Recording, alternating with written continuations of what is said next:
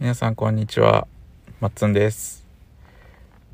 えー、今日はですねりょうとくんがいません。えー、いないんですよ。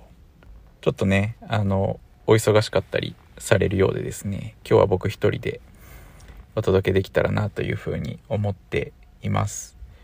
えー、ちなみに今はえっ、と車の中で収録をしております。えーマックでですね、ホットコーヒーを買って、えー、とある駐車場で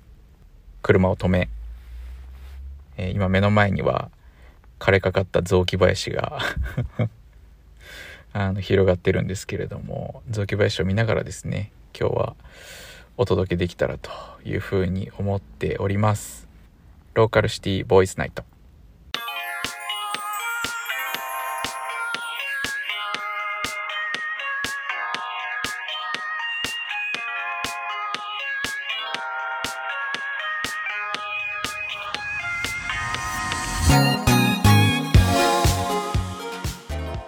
朝昼晩とお聞きの皆様こんばんは。この番組は地方都市に住むままなままならないアラサーボーイズのゲイと既婚者がたわいもない雑談をしそれをただただ垂れ流す番組です。よろしくお願いします。まっつんです。えー、いきなりですね普段 普段読まないところを読んだので噛んでしまいましたけれども。えっ、ー、と改めてこういう工場だったんですね。はい。えー、よろしくお願いいたします。えー、ちょっと冒頭にもねお話ししたんですけれども今日はりょうとくんお休みです。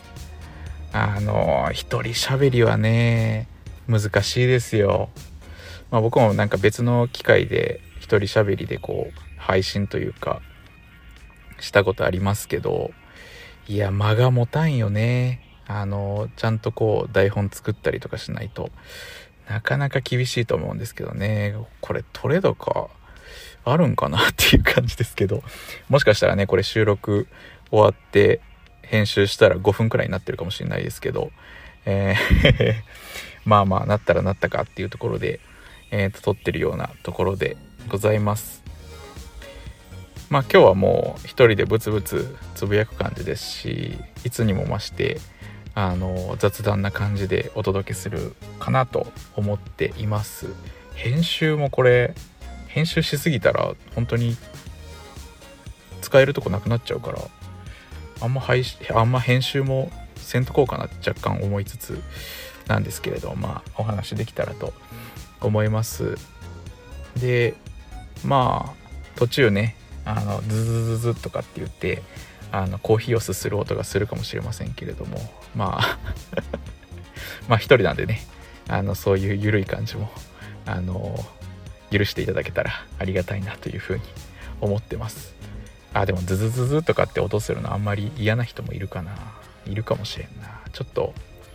あのズズズズはやめとこうかな。まあちょっと考えます。はい。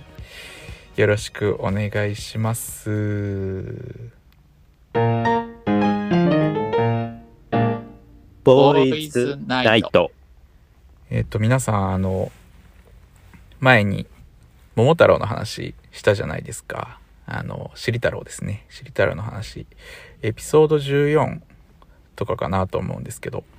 あの、川から流れてきた桃は、実は赤子のお尻だったんじゃないかっていう、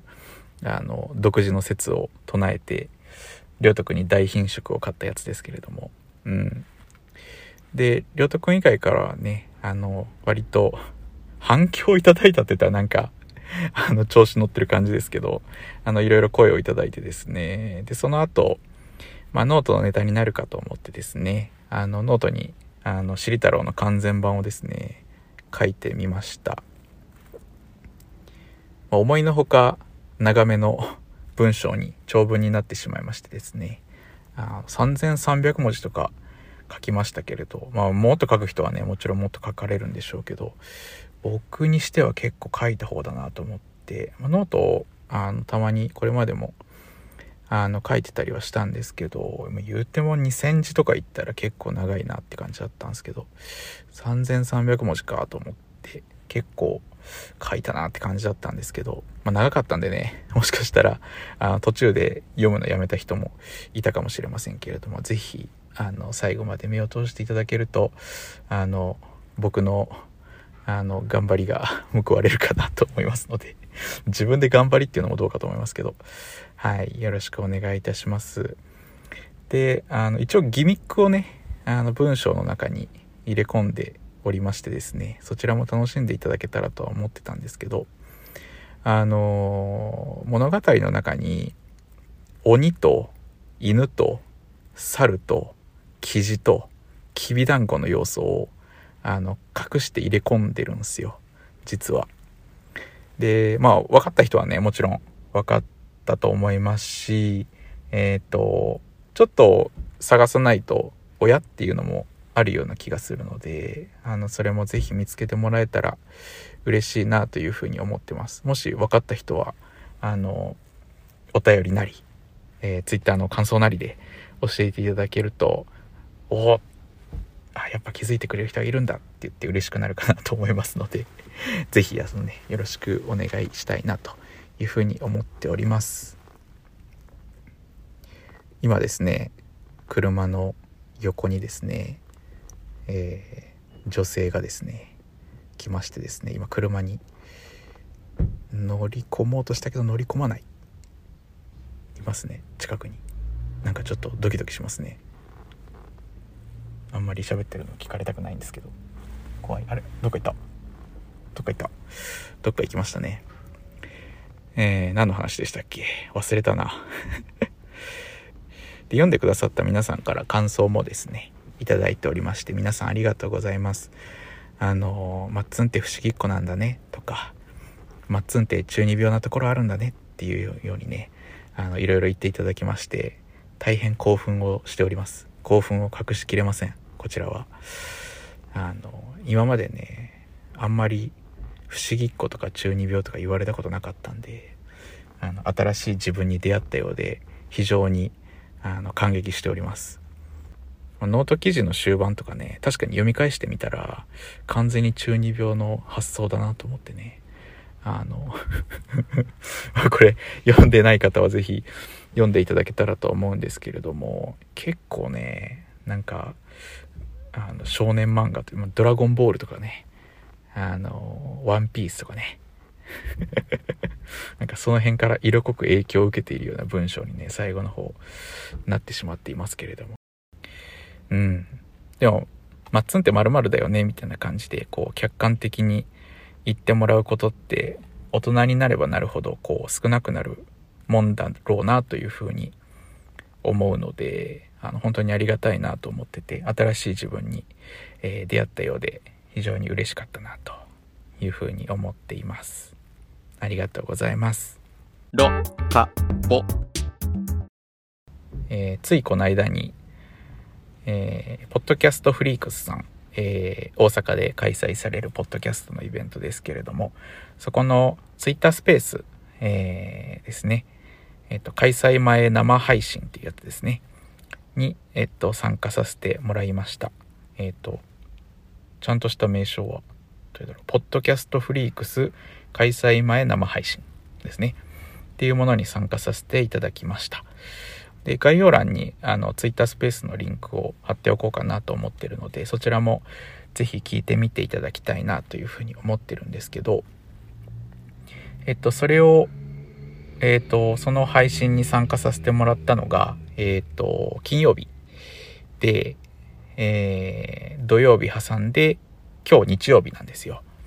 えっと、日曜日にはお話をしてて、で、この音源は多分、えー、日で月か水に多分配信されると思うので、本当に取って出しっていう感じになるかなというふうに思ってるんですけど、えっ、ー、と、まあそんなリアルタイムな感じでもあるので、あの、ちょっと反省会をね、したいなというふうに思ってます。あの、ポッドキャストフリークス開催前生配信で、マッツンが、えー、どういうムーブで、えー、それがどうだったのか、えここはちょっとあんま良くなかったなってこう自分なりに思うところをですねちょっと反省していきたいなというふうに思っておりますちょっとコーヒー飲みますね。ボーイズナイト。はい、しっかりね、むせていきますけども。あ、苦くて苦いね。えっ、と、反省会ね、えー、ですけど、23分24秒のところですけど、えー、進行のゆうすけさんっていう方、えー、と一緒に今回、お話をさせてもらってたんですけど、えー、ゆうすけさんからですね、配信始めて数ヶ月にしては小気味良いテンポのおしゃべりで、あの、とてもいいですねっていうように、あの、褒めていただいたんですよね。で、まあ、ね、これ配信聞き直して僕思いましたけど、このね、マッツンっていう男はね、ありがとうございますって言わないのよ。この褒めてもらってるのにね。とっさに言わないのよ。これちょっと印象良くないなと思ってね。まずはとっさにね、ありがとうございますって言えようと思って、うん。でも普段多分ね、普段褒められることがあんまないからですね、ドギマギしちゃってね、あうへへへへみたいなさ、あの気持ち悪い 感じで、ぬるっとですね、ありがとうも言わずにですね、あの乗りこなそうとしててですね、あんちょっと感じ良くないなと思ってね。で、その後、27分57秒あたりに出てくるですね、あの、事前にポッドキャストフリークスの事務局さんにですね、あの、おすすめエピソードっていうのを教えてくださいって言われていて、で、エピソード7のクリエイティブってなんやねんの回を、えっ、ー、と、お伝えをしてたんですよね。いつも通りの、あの、我々の緩い空気感もですね、ありつつ、まあちょっとこう、毒を吐いた部分もあったような回だったんですけど、で、まあその両面性みたいなところを、マシュマロ食ってたのに待ち針入ってるみたいな感じでちょっと例えたんですよね。で、ちょっと受けたんですよ、これ。ああ、よかったと思って。これちょっと事前にね、考えてたんで、あの、ああ、よかったよかったと思ってたんですけど、使えたと思ってたんですけど、なんかね、あの、その受けたことになんかね、照れちゃってね、あのとっさに、あの、配信前から考えてましたってなんか言っちゃったんだよね。結構な声で。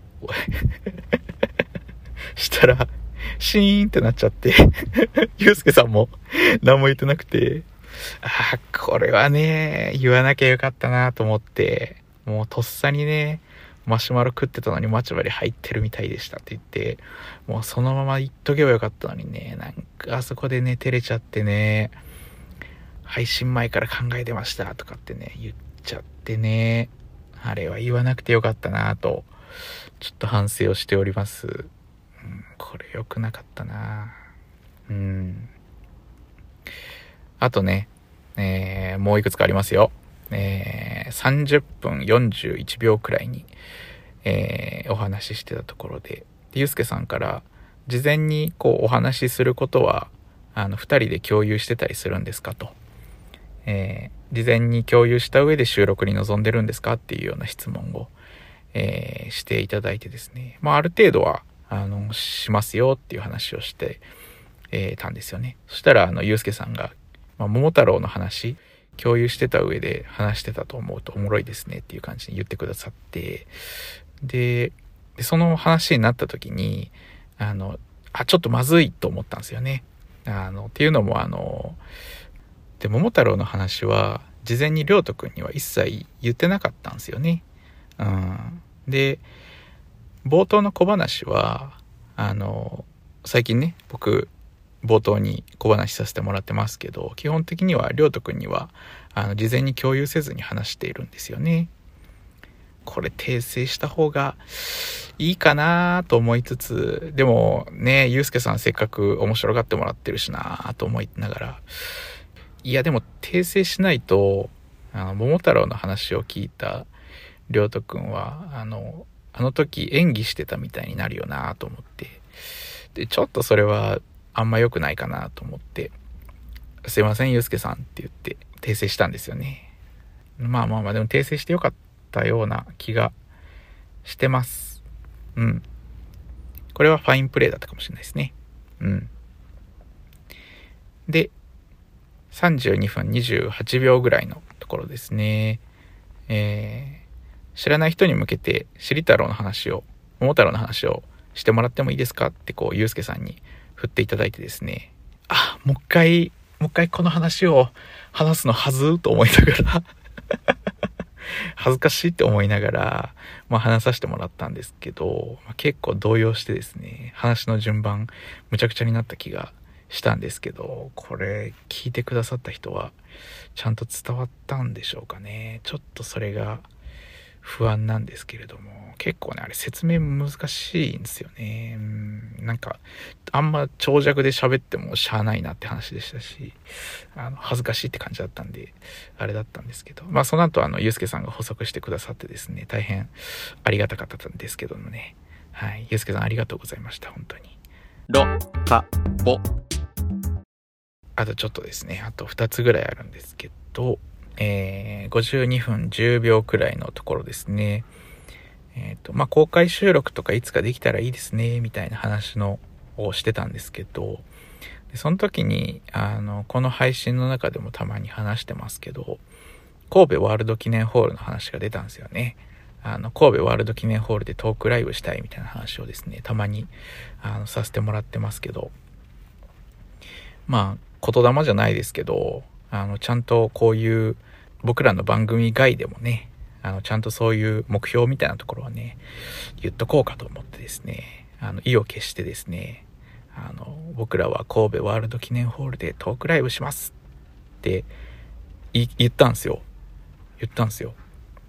で、言ったまでは良かったんですけど、なんかね、またここでね、照れちゃってですね、あの、トークライブしますってこう、えー、言った後にですね、トークライブしますっていうのを冗談交じりで言ってるんですけど、ええー、みたいな。いや、これもね、せっかく言い切ったんだからね、もう行ききれよっていう感じだったんだけど、これはなんかまたね、照れちゃってですね。よくなかったね。ちゃんと言い切れよと思ってね。これはちょっと、情けなくなりましたね。これは言わんといかんかったよ。あこれはね、これ結構反省ポイントでしたね。守りの姿勢だわ。良くないわ、これはな。うん。で、最後ですけどね、54分30秒のところ、30秒ぐらいのところ、えー、冒頭で、ゆうすけさんが、あの朝昼晩とお聞きの皆さんこんばんはっていう風にあの我々の番組の工場をあのオマージュして言ってくれたんですよね。あめっちゃなんか雨降ってきました。めっちゃ降ってきた。これ大丈夫かな？音入るかな？ちょっと心配ですけど。入ったらごめんなさい。入りそうだな。入りそうなほどの雨。まあちょっと喋りますけどね。えー、何だったっけ？あ我々の番組の工場をねあのオマージュしてくれたんですよねゆうすけさんが。で粋だなと思ってね粋だぜ兄貴と思って。で冒頭でそれを触れてねあのありがとうございましたって言おうと思ったんですけどなんかさっとこうあのゆうすけさんが進行してくださったんで触れられなくて流れちゃったんですよね。で最後の最後にあの言えるタイミングがあってあゆうすけさん、息っすね。ありがとうございます。って言って伝えて、で、その後、もう本当に番組終わるぜっていう時に、最後言い残したことありませんか？ってゆうすけさんが振ってくださって、で、まあ、特になんか言い残したことなかったんですけど、いや、ゆうすけさんに粋だなって言えて、あの、よかったです、みたいな。あの、それが言えたんでもう言い残したことはないっす、みたいな感じで言ってて。そしたらあんまり褒めないでくださいよみたいな感じでゆうすけさんも乗ってくださってあそこは良かったなと思ってたんですけど後でね配信聞き直したらこれ2回言うことによっていじってるみたいに聞こえるんじゃねえかと思ってこれこれあんま良くなかったかなと思って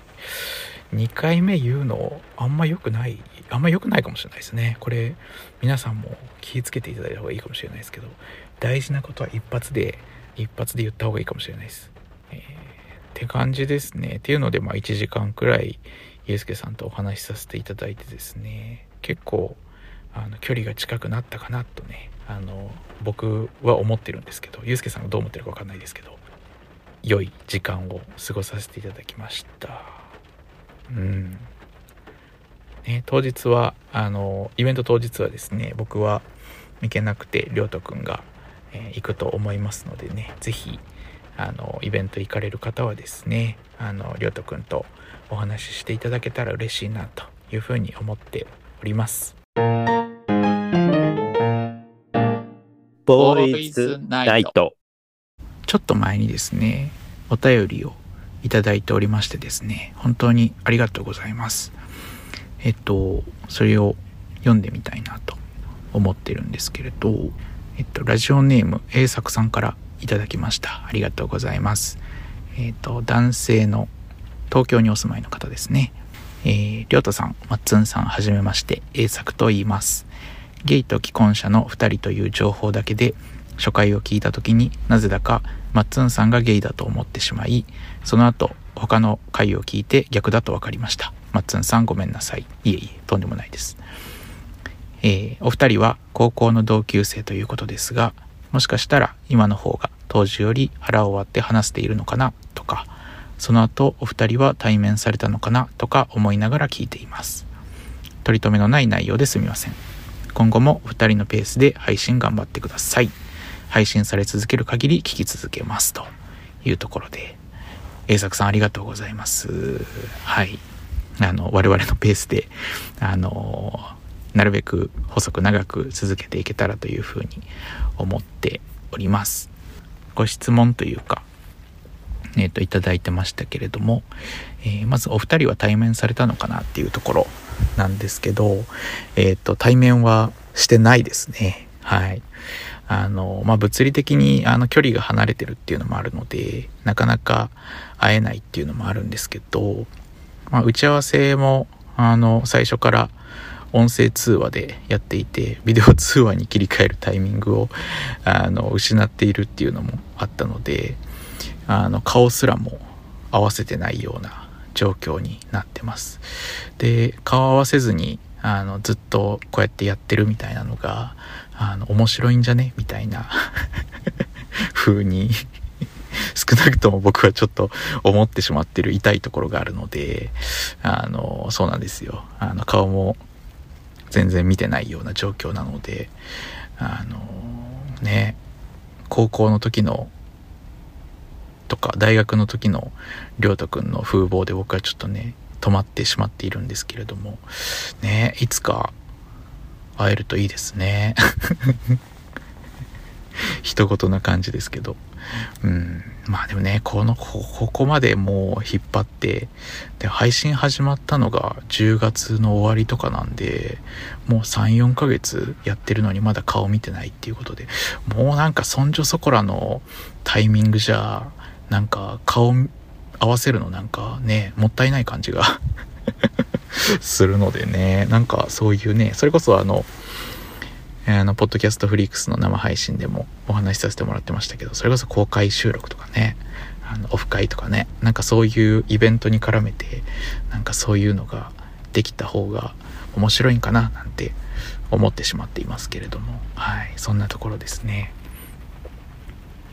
あとはそうですね、まあ、腹を割って話しているかっていうところ。そうですね、まあ、高校の時とかねあの共通の趣味の話、まあ、テレビとかラジオとかあの話に終始してたような気がするので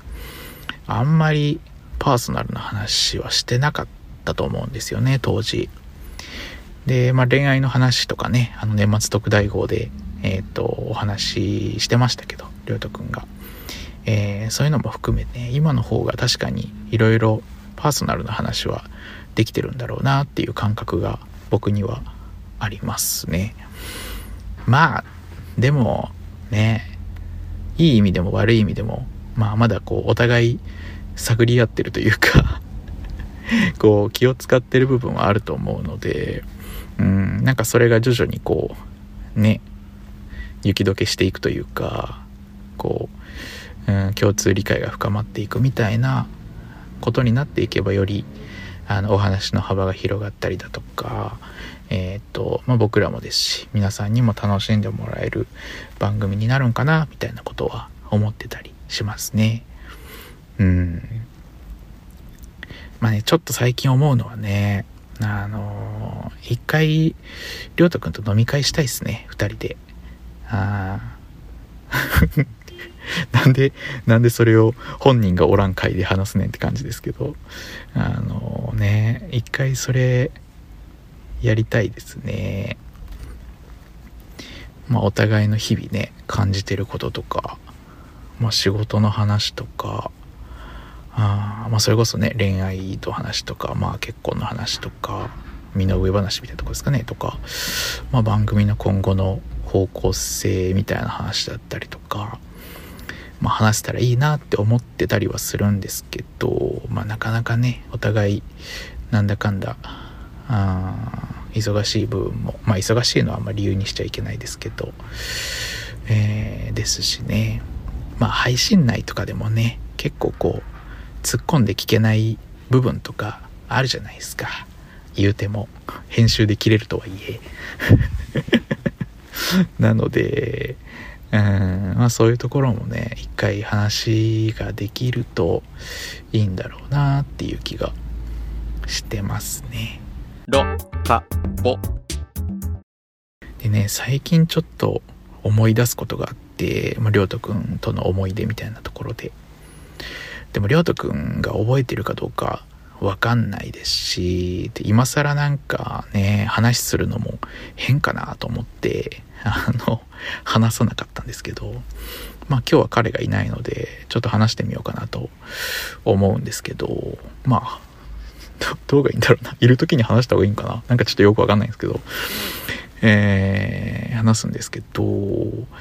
えーなんかりょうとくんにちょっと申し訳ないことしたなと思ったことがあってですね、あの、高校1年の時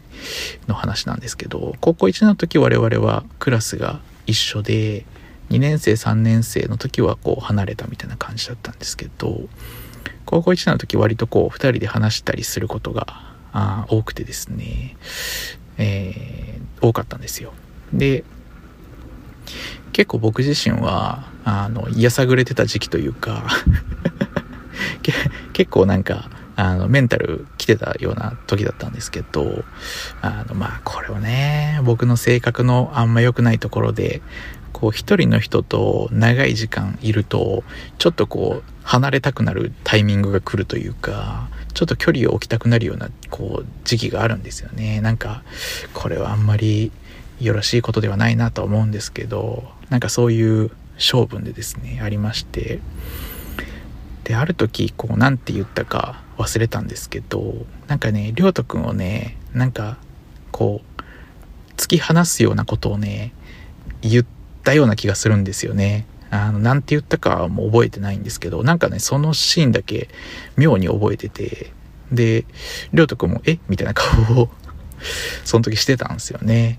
うん、なんかその、その光景をなんか妙に覚えていて、で、あーなんか、あれすごい申し訳なかったなと思ってるんですよね。で、まあその後、な、仲直りってというか、まあ、普段の感じに戻ったと思うんですけど、で、どう戻っていったのかもなんか覚えてないですし、で、もしかしたら、ね、それまでのこう感じに戻らず今まで来てる可能性すらちょっとあるんですけど、ちょっとわかんないんですけど、これは。うん。なんかちょっとそれは思うところはあってですね、あれはちょっと申し訳なかったなっていうのを、うん、思ってます。もうね、何年前、10年前とか、あ10年以上前になるのかなの話だと思いますけど、ちょっとね、それは今でも覚えてるというか、ですね。ね、なんかもし飲み会とか、りょうとくんとする時があれば、その辺も聞けたら良いかなと思ってたりはしますけど、覚えてないかもしれんな、もしかしたら。うん。ですね。そんなところでございますね。はい。うん。栄作さん本当にお便りいただいてありがとうございました。是非今後も聞いていただけると嬉しいなというふうに思っております。ローカルボーカルボローカルボーイローカルボーイローカルボーローカルボーローカルボーローカルボー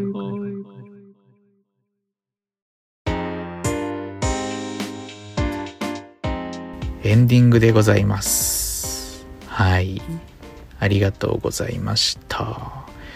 えーでも言うても3 4 0分ぐらい喋れたんじゃないですかこれ。あー結構結構喋れたな。うん素晴らしい。はい。一人喋りでしたけどいかがでしたでしょうか？これは皆さん楽しかったんだろうか？ちょっと心配ですけれど。まあゆるーく聞いてもらえたらあのありがたいなというふうに思っております。うん。いや大変ですね。一人喋りはね。あの亮太さんの偉大さがあの分かりました。いや僕のねあの番組冒頭の小話とかね最近させてもらってますけどあれ亮太くんいないと成立しないですからねマジで。突っ込みないとこうね意味わからん最古なトークしてるだけですからねあれ。うん。あとねえっ、と亮斗くん引っ越ししたらしいんすよ。あの別にそんなあの前の家とそんな離れてないところらしいんですけど。なんかあの引っ越し祝いお送りできたら良いかなと思ってたりするんですけど。ね世間一般的に引っ越し祝いってな何を送るもんなんでしょうね。何なんだろう。全然わかんないですけど。うんまあなんだろうな、まあ、なんか、まあ、この番組もねあの意味もない雑談をただただ垂れ流すみたいなことをあの言ってますけれどなんか全く意味のないものとか送りたいですけどね。あの引っ越し祝いでね。なんかなんだろうな。何がいいかな。土偶とか。なんかこう無駄に重量のあるものとかね。ちょっと嫌がらせに近いかそれは。ちょっとあれかな。うん。でもなんかあのなんやねんこれみたいなものをちょっと送りたいな。うん。何がいいかな。まず住所聞かなきゃいけないんですけどね。うん。そんなことをちょっとね考えております。で最後にお知らせを、えーできたらと思いますけれども、えーこの番組は毎週水曜日配信しております。ぜひあの続けて聞いていただけると嬉しいなというふうに思っております。今日は一人でしたけれどもえっ、と通常は二人で、えーお話ししておりますのでね。あのそちらの方があの 僕らの最大限のポテンシャルがですね発揮されてると思いますのでぜひそちらを聞いていただけたら嬉しいなというふうに思っております、えー、Twitter も、えーやっております。ハッシュタグローカルボーイで感想などつぶやいていただけたら嬉しく思います。ノートもやっております例の桃太郎、えー、しり太郎の 記事もですね読めますのでねぜひ読んでいただけたら嬉しいですで、えーポッドキャストフリークスの開催も迫っております。えーチケットが追加販売、えーされているようなので、ぜひチェックしてみてください。え当日はりょうとくんがですね、会場に行きますので、ぜひ会いに来ていただけたら嬉しく思います。では、今日はここまでですね。はい。ありがとうございました。おやすみなさい。反復横跳び、カラスマを行け。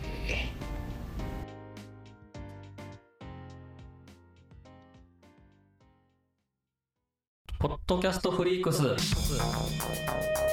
2023年3月4日大阪難波でポッドキャストをテーマにしたイベントポッドキャストフリークスを開催総勢27組のポッドキャスターに会えるリアルイベント入場チケット絶賛発売中詳しくはポッドキャストフリークスオフィシャルホームページポッドキャストフ